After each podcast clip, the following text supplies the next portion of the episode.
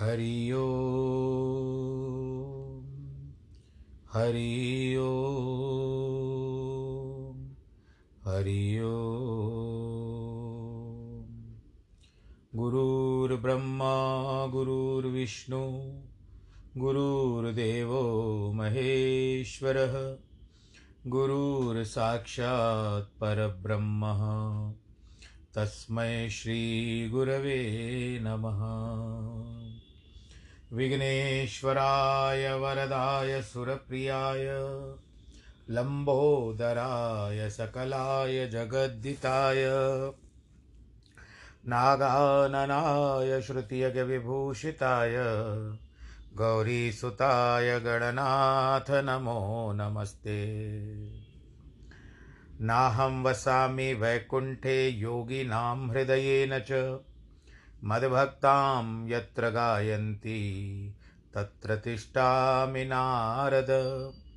जिस घर में हो आरती, चरण कमल चितलाय तहाँ हरि वासा करे ज्योत अनंत जगाए।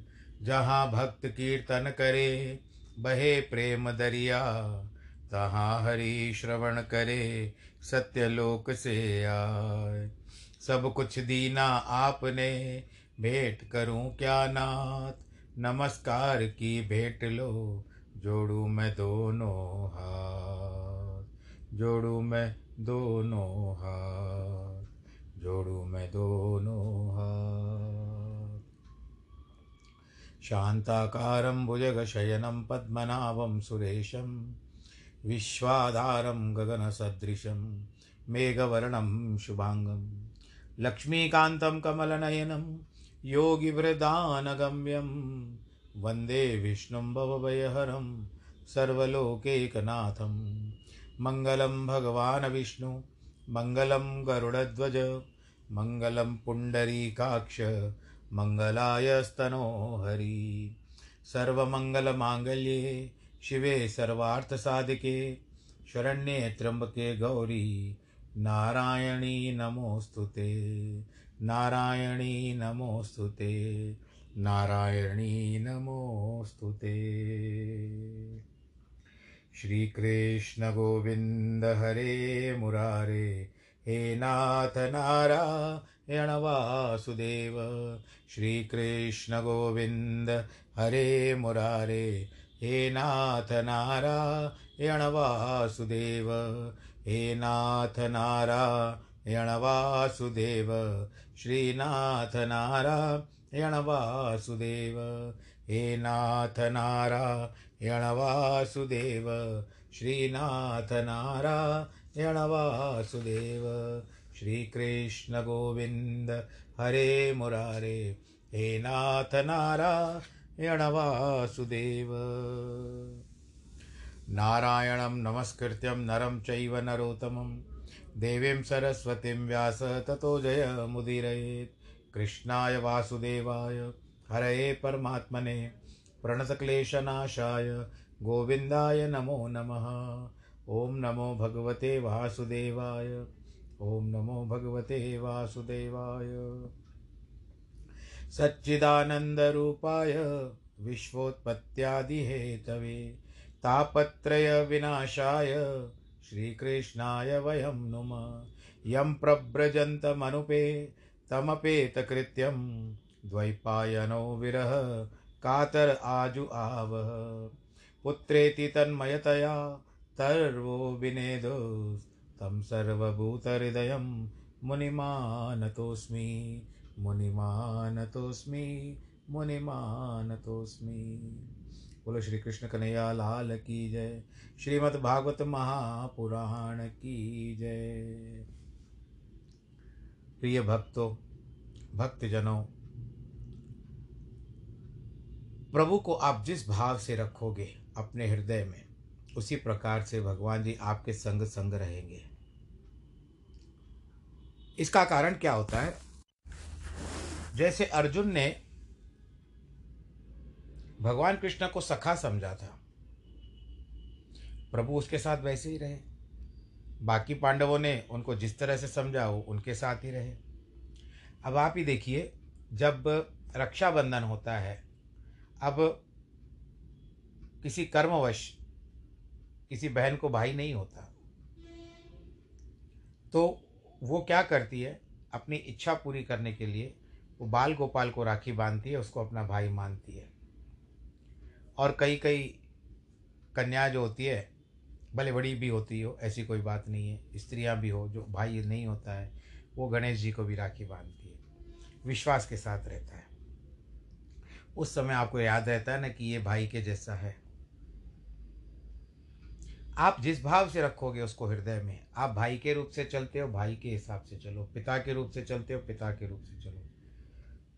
वो सब में रच बस जाते हैं। वो पानी की तरह है। आप उसमें जैसा रंग डालोगे, वो वैसे ही रंग जाएँगे। ये तो आपको पता है कि किस तरह से वो गोपियों के साथ होली खेलते थे। तो एक आकर्षण है उनके नाम में, इसके लिए उनको कृष्ण कहा गया है। कृष्णम वंदे जगत गुरु। हम भगवान श्री कृष्ण के को वंदना करते हैं कि जो सारे जगत के गुरु हैं। विदुर जी और मैत्रेय जी का परस्पर संवाद है। और दूसरी ओर से सुखदेव जी का और परीक्षित का संवाद है। और तीसरी ओर से जो मुख्य धारा है, वो है सूत जी और अट्ठासी हज़ार ऋषि पुराण वेता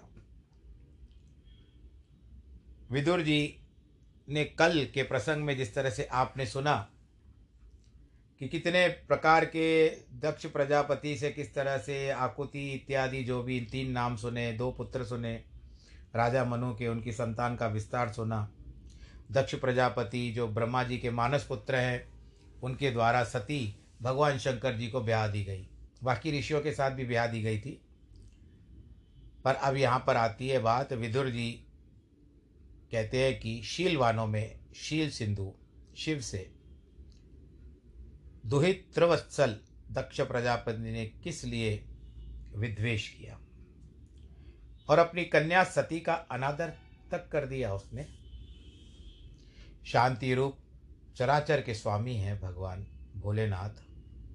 द्वेष रहते है। जगत के पूजनीय हैं। आप भी जानते हो? हम मानते भी हैं। त्रिलोकीनाथ भी है। आत्माराम भी है। सुराधीश भी है। सुर का मतलब होता है देवता। उनके दो अधीश्वर हैं। इनके लिए भगवान शिव जी को सुरेश्वर भी कहा गया है।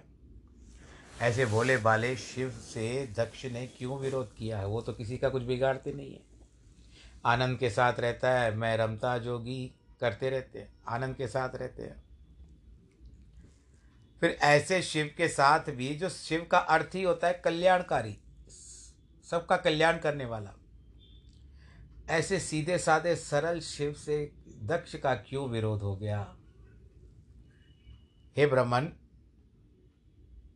जामाता और ससुर में ऐसा भारी वैर किस तरह से आ गया? जिससे सती ने अपने इस दुस्त्यज प्राणों को ही त्याग दिया। कुछ तो हुआ होगा। यह सब कथा आप आराम से मुझे भिन्न भिन्न रूप से मुझे बताइए। मैत्रेय जी कहते हैं कि विश्व रचने वाले मरीचि के यज्ञ में, मरीचि जो ब्रह्मा जी के मानस पुत्र हैं वशिष्ठ नारद आदि बड़े बड़े ऋषिश्वर, मुनीश्वर अपने अपने अनुगामियों सहित देवगण, मुनिगण और सभी अग्नि भी प्रकट इकट्ठे हुए।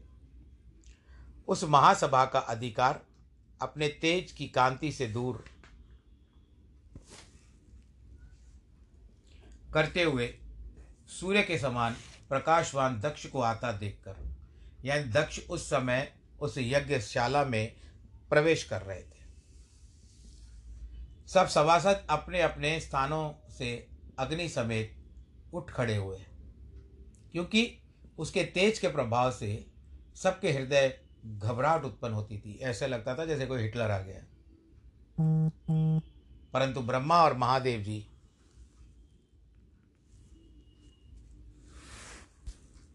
जो अपने स्थान पर बैठे हुए थे, वो अपने आसन से नहीं उठे।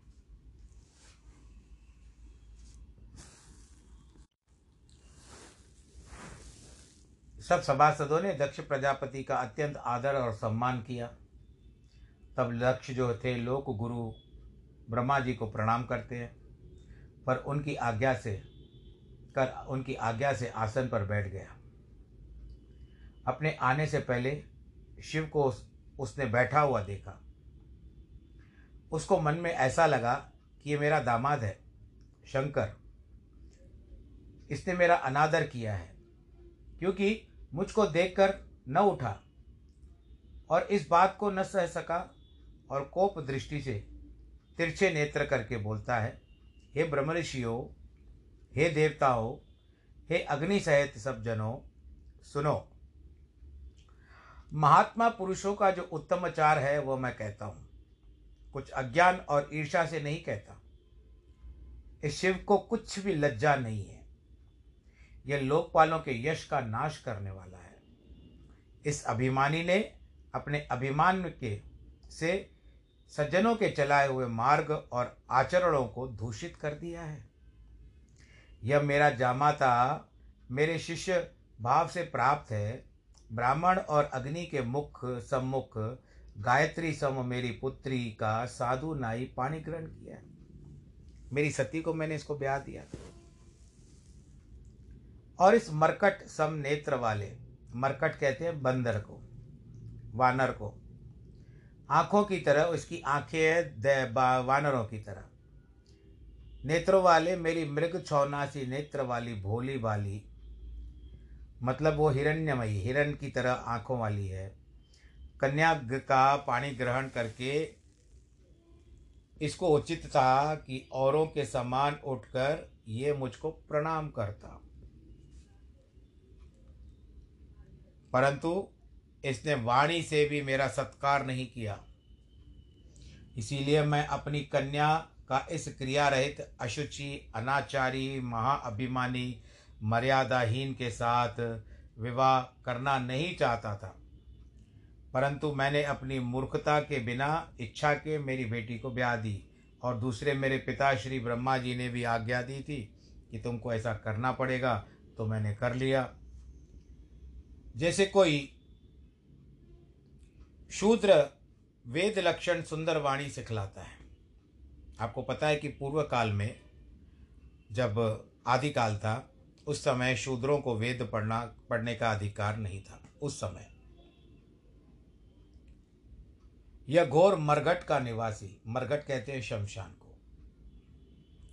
भूत, प्रेत, पिशाचों के संग रहने वाला उन्मत के तुल्य नंगा, सिर के बाल खोलता है। कभी हंसता है, अरे तो कभी रोता है। चिता के भस्म को अपने सदा शरीर पर लगाता अमंगल स्वरूप है ये। प्रेतों की मुंडा, और फिर देखो, प्रेतों की मुंडमाला धारण करता है। उनको कंठ में धारण करके रहता है और बड़ा खुश होता है। आप लोग कोई करते हो ऐसा? हड्डियों के गहने पहने शमशान में विचरता रहता है, भाई ये तो। नाम तो लोग इसको शिव रख दिया है, इसका मतलब है कि ये मंगलकारी है, लेकिन मैं कहता हूँ ये निरा अमंगलकारी है और अमंगलकारी की खान है, जिसको आप लोग माइंस कहते हो। और उन्मत लोगों से इसकी प्रीति होती है, जो सदैव नशे में रहते हैं, भाँग के नशे में रहते हैं, मतवाले रहते हैं, उनके साथ जो उन्मत हो जाते हैं। आप मत मात मतवारण प्यारो, सदा अशिव शिव नाम ही धारो। तामस भूत पिशाचन नाथा, सजन याही नवा वही माथा। आप मत मत वारण प्यारो, सदा अशिव शिव नाम ही धारो। अशिव होके पर भी इसने शिव नाम रख दिया। वेश जाग से निराला पिए भाँग बर प्याला, रहे मत वाला साथी भूत बनाए, भूतन बनाए हैं। गल सोए मुंडमाला कर डबल विशाला, सदा ओढ़े मृगशाला चिता भस्म तन लाए हैं। एक मत बैल पाला जाते होते प्रति पाला, नाम दरो है अकाला, जटा शिर बढ़ाए हैं। ऐसा हृदय का काला, कहीं न देखा, न भाला बड़े नेत्रों से ज्वाला, व्याल तन लिपटाए है। व्याल का मतलब है सर्प। त्रिपुंडधारी, ऐसा विभूति से, ऐसे तीन लकीरें खींच लेता है। त्रिशूल हाथ में तीन नेत्र हैं और सर्पों का भूषण पहने हुए। तमोगुणी है। ये प्रथम तो भूतों का पति है। इस भूतनाथ भ्रष्ट आचरण, दुष्ट हृदय, कठोर चित्त शिव को ब्रह्मा के कहने से अपनी महासीधी सादी सतवी, सती जो थी, मैंने इस अज्ञानी को ब्याह दी। मुझे यह बड़ा खेद हो रहा है। मैत्रेय जी कहते हैं, अपने अप्रतिकूल बैठे, शिव की इस प्रकार निंदा करके वह क्रोधी दक्ष देखता है कि शिव कुछ नहीं कह रहा है। मैं इतना इसको बोलता जा रहा हूँ, लेकिन इस ये चूं तक नहीं करता, एक शब्द तक नहीं निकाल, नहीं निकालता, उसका क्रोध और बढ़ गया। जल का आचमन किया हम भी जब पूजा करवाते हैं तो उस समय आचमन करवाते हैं सब शुद्धि के लिए। कि ओम केशवाय नम स्वाहा माधवान स्वाहा, गोविंदाय नम स्वाहा इत्यादि, जो कोई पुंडरीकाक्ष भी कहते हैं, सब ब्राह्मणों का अपना अपना होता है। आचमन किया। आपको ये भी पता होना चाहिए कि महाभारत के समय में भी यदि अर्जुन संकल्प करता था कि मैं फलाने को आज उसको मृत्यु के घाट उतारूँगा तो सबसे पहले आचमन करता था। आचमन किया और शिव को श्राप देने के लिए तत्पर हो गया कि यह शिव देवताओं के यज्ञ में इंद्र, उपेंद्र, विष्णु देवताओं के संगम में भाग का अधिकारी न हो। जब भी यज्ञ हो, इसके नाम की आहुति नहीं डाली जाएगी। क्योंकि देवतागणों में ये अधम है।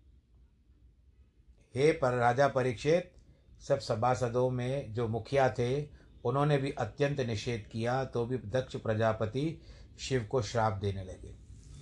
सब कह रोक रोकते रोक जाओ, रुक जाओ रुक जाओ रुक जाओ, अमंगल हो जाएगा। परंतु दक्ष फिर भी उनकी बात नहीं मानता है, क्योंकि उसका अभिमान सर चढ़ करके तूती बोल रहा था। अभिमान की तूती बज रही थी उसके मस्तिष्क में।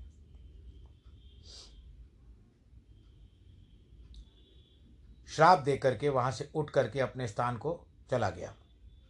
शिव जी के गणों में प्रधान नंदीश्वर ने यह सब जब शिव जी के शाप को देने का का समाचार सुना, उस समय महारोष में भर भर कर लाल नेत्र कर महाधारुण श्राप दे दिया कि जिन ब्राह्मणों ने श्राप देने के समय दक्ष की बड़ाई बड़ाई की थी, उनको भी श्राप दे दिया। श्री भगवान महादेव जी के तो समदर्शी है। किसी से द्रोह नहीं रखते। कोई उनका शत्रु नहीं है। ऐसे प्रभु से द्रोह करके अज्ञानी अलग दृष्टि वाला तत्व से विमुख हो, जो कपट मार्ग कर्म में परम प्रवीण ग्रहों में संसार के सुख की इच्छा से आसक्त हो। वेदवादियों में नष्ट बुद्धि होकर कर्म को केवल मुख्य धर्म जानते हैं। देव को जीव ईश्वर मानने वाली बुद्धि से पशुवत ईश्वर की गति भूल, स्त्री कामी दक्ष घोर थोड़े ही समय दक्ष जो तुमने श्राप दिया है, मेरे महादेव को तुमने श्राप दिया है, इसके लिए जिस मुख से तुमने श्राप दिया है, और क्योंकि तुमने श्राप देते समय इतनी मैं मैं की है, इतनी मैं मैं की है कि तुम जैसा है ही नहीं कोई संसार में। इसके लिए आप मैं, आज मैं तुमको यह श्राप देता हूँ कि तेरे इस मैं मैं के कारण तेरा सर जो होगा वो बकरे का हो जाएगा। बोलो, शंकर भगवान की जय। श्राप मिल गया। अब क्या करें? विद्या, बुद्धि, कर्ममयी अविद्या में यह जड़ हो। यहाँ जो लोग शिव जी का अपमान करने वाले हैं और जिन्होंने दक्ष का साथ दिया है, वे सदा संसार में उनका जन्म मरण होता ही रहेगा।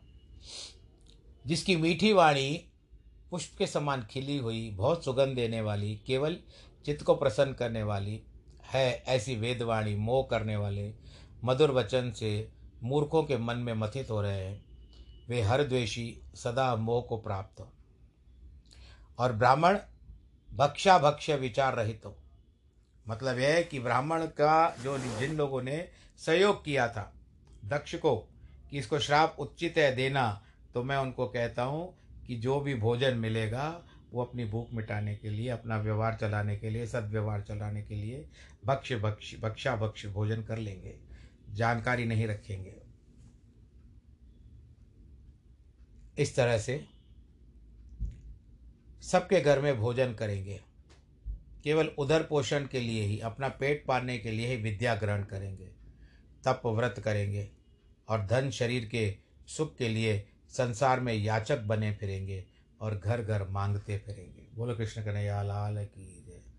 ये हम ब्राह्मणों को नंदीगण का श्राप है।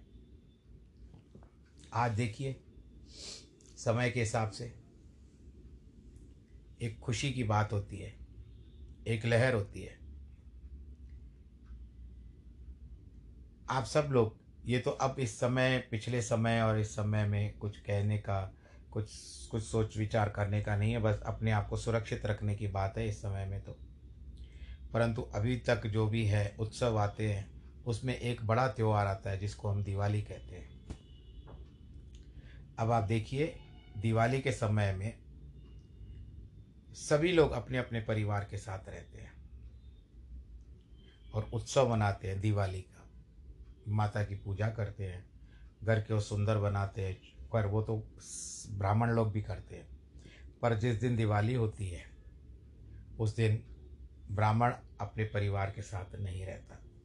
बोलो, नारायण भगवान की वो और यजमानों के साथ बैठा रहता है और उनके साथ दिवाली मनाता है। उसका परिवार घर में रहता है और वो दिवाली के दिन ब्राह्मण दूसरों के घरों में जाता है।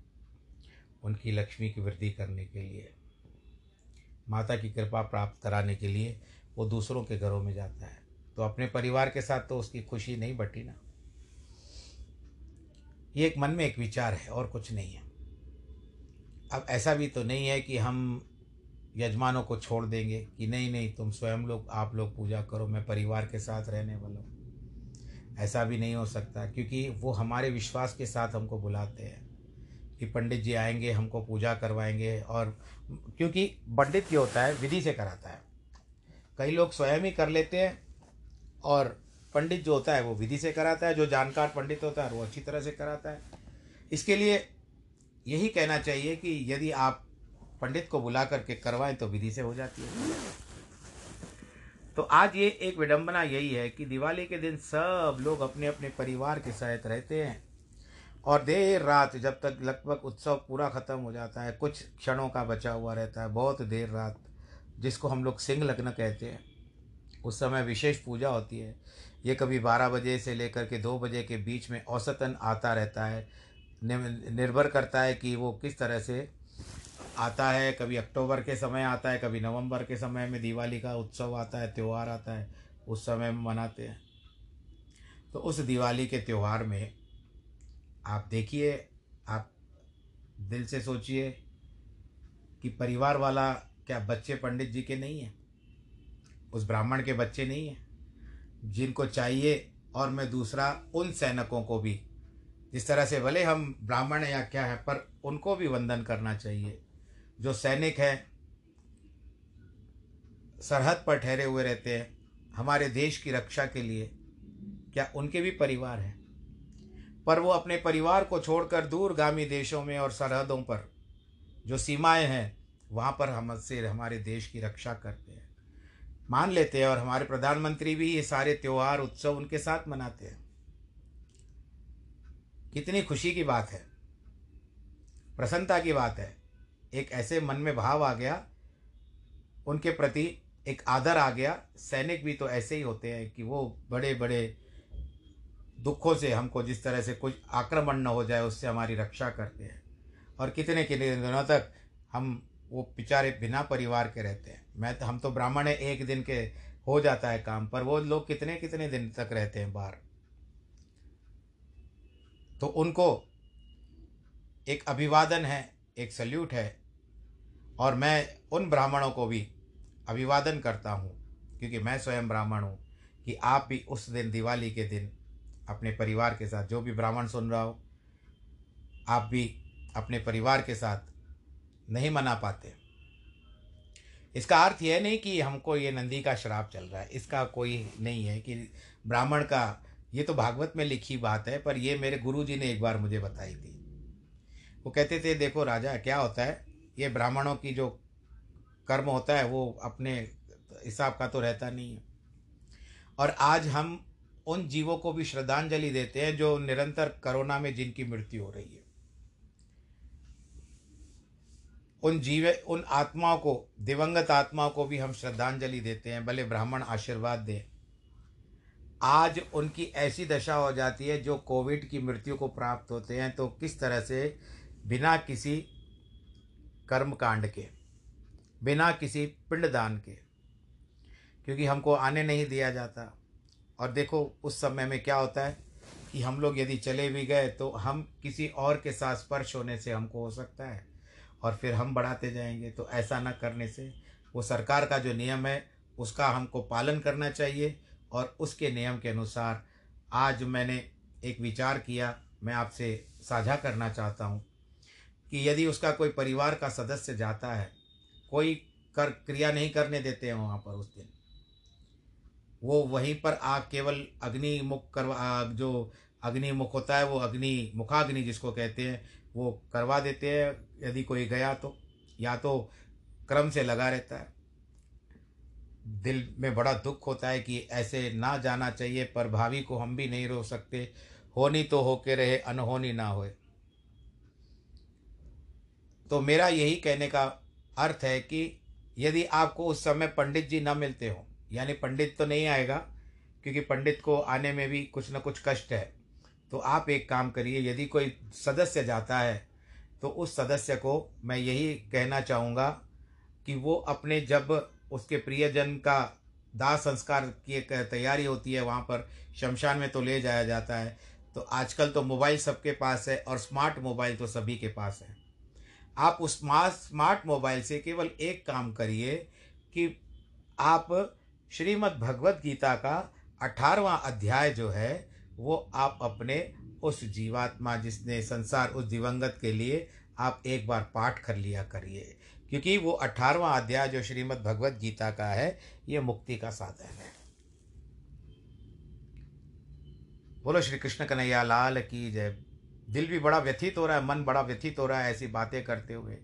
परंतु फिर भी एक अगर किसी का उपकार हो जाए, किसी का भला हो जाए तो अच्छी बात है। तो ये बात आ गई, ये एक मन की बातें थी जो मैंने आपको सुनाई कि आप ज़रूर भगवत गीता का अठारवा अध्याय कोई भी सदस्य जाए, वहाँ पर भले आपको हिंदी नहीं आती हो, हिंदी शब्दों को शब्दों को पढ़ने में कईयों को कठिनाई होती है, कोई बात नहीं है, संस्कृत तो पढ़ना है तो अच्छा है यूट्यूब पर मत चलाइए, लिखा हुआ जो रहता है, वो पढ़िए वहाँ पर, भले अंग्रेज़ी में पढ़िए, क्योंकि भगवान भाव के भूखे भाषा के भूखे नहीं है। अब यहाँ तो श्राप हो गया अब आगे कहते हैं कि जो कोई शिव का व्रत धारण करेगा, उसका अनुव्रति वहाँ कोर, होकर चलेगा, वह पाखंडी और सत्शास्त्र में भ्रष्ट होगा। नष्ट आचरण मूढ़मति जटा भस्मदारी, हड्डियों की माला पहने, शिव की दीक्षा में वे लोग प्रवेश करें, जिन्होंने मध्यमास ही देवताओं के समान पूज्य वर दिखाई देता है।